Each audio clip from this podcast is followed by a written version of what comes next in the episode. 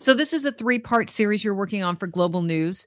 Um, you're going to start off with uh, focusing on where the worst cases of coronavirus were, and can you give us a little insight into what you learned from the data? Well, we looked at the the data. Uh, the data that the province releases lists the deaths and infections at various long-term care homes, but we took it a step further and we looked at who owns those homes, and then sort of tallied up um, looking at it through an ownership prism. And it's quite interesting. What we found was that really um, the majority of the, the deaths at long term care co- homes in Ontario have been at um, homes owned by just a small handful of companies, and in particular, two chains, uh, Sienna and Revera. So they've really uh, they've really borne the brunt of the um, COVID nineteen crisis in in nursing homes. What do these companies have in common? Did you find any commonalities? Well, I mean, they're both, to be fair, they're both large chains. Uh, one is a for-profit company. Uh, Revera is actually owned by the um, the company that invests the pension funds of federal public servants. Um, you know, they they both own a lot of companies, so it's you know not that surprising that they've had more deaths. But um, the, the for-profit homes, I think uh, the consensus is that they were impacted a little differently than the rest, in the sense that um, they maybe, generally speaking, didn't offer as good wages or living conditions, and so had a harder time retaining employees um, as the COVID nineteen crisis uh, worsened, and that just kind of accelerated the the tailspin that uh, some of these um, facilities faced. So you know, there's uh, there's still a lot of questions. I think a lot of the people that are involved in this whole sector would like to see a really thorough review so we can look at you know what worked and what didn't work and just how to move forward with the care of uh, you know our most vulnerable population. I was reading that using uh, Ontario government figures on COVID 19 deaths in long term care home, Global News matched each home with an outbreak to its owner to see if they had how they had fared during the pandemic, which you said. But the numbers not only include deaths at homes that lost five or more residents, as the province didn't release figures for care homes with fewer than five residents' deaths. Did you find that odd? To me, that seems callous. We're talking about people here.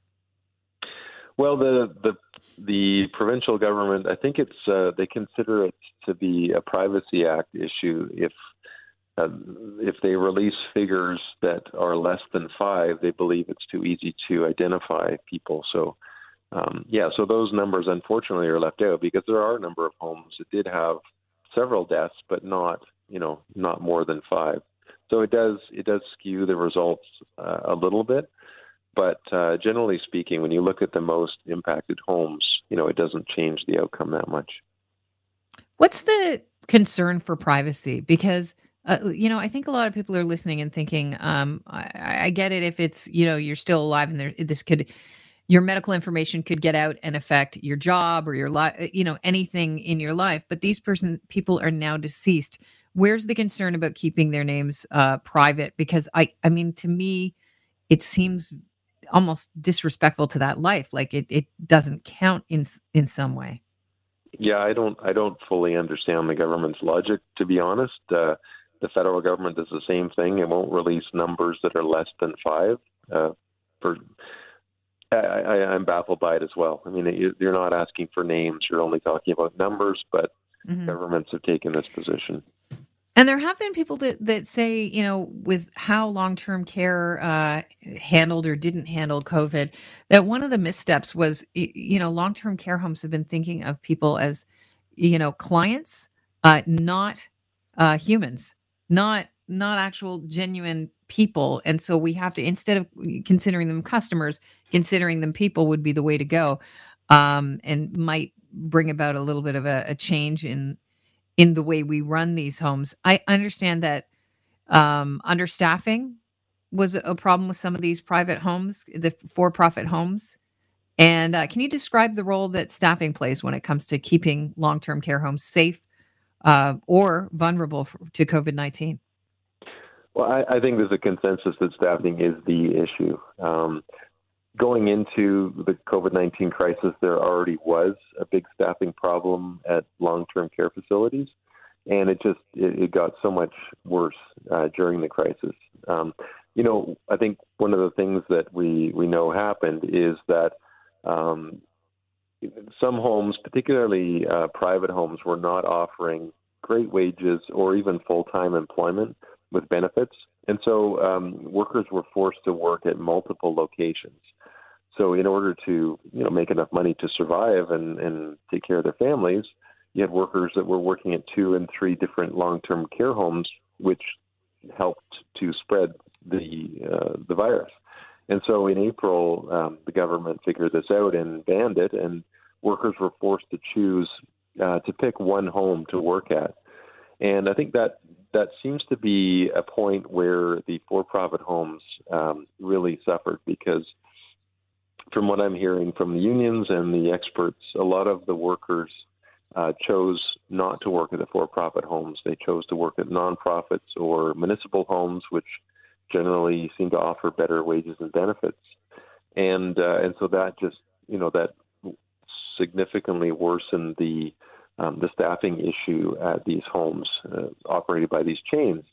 And you know they were trying to bring in new staff, and they weren't the staff, new staff weren't necessarily trained on uh, you know how to prevent uh, infection spreads and how to use PPE and all of these things. So, um, you know, I think that's reflected in the numbers that you see of some of these homes that were really, really ravaged by uh, by COVID nineteen, with up to seventy deaths in in some homes, and quite a long list of homes with more that lost more than twenty five percent of their residents to COVID nineteen.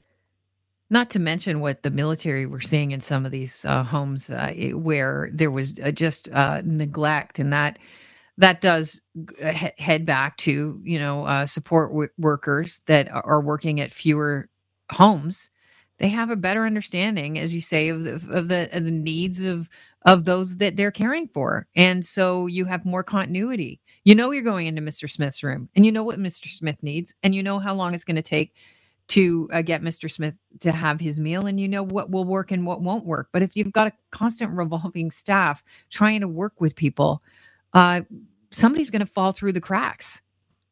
Yeah, the, the, military in Ontario, they were generally deployed, I think with one exception, they were deployed to for profit homes that had really substantial staffing problems.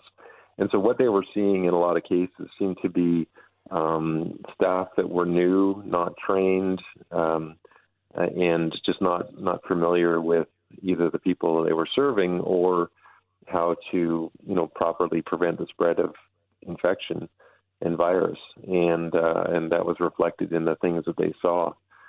Uh, and so again, it's you know it comes back to this this problem of staffing, which was a staffing, which was an issue even before this whole thing happened, and um, and it just you know really worsened throughout this crisis uh, and you know, and remains a problem as well. I think um, the, the union is saying that a lot of workers that have worked in this field for some time have just had enough. They just it's not worth it.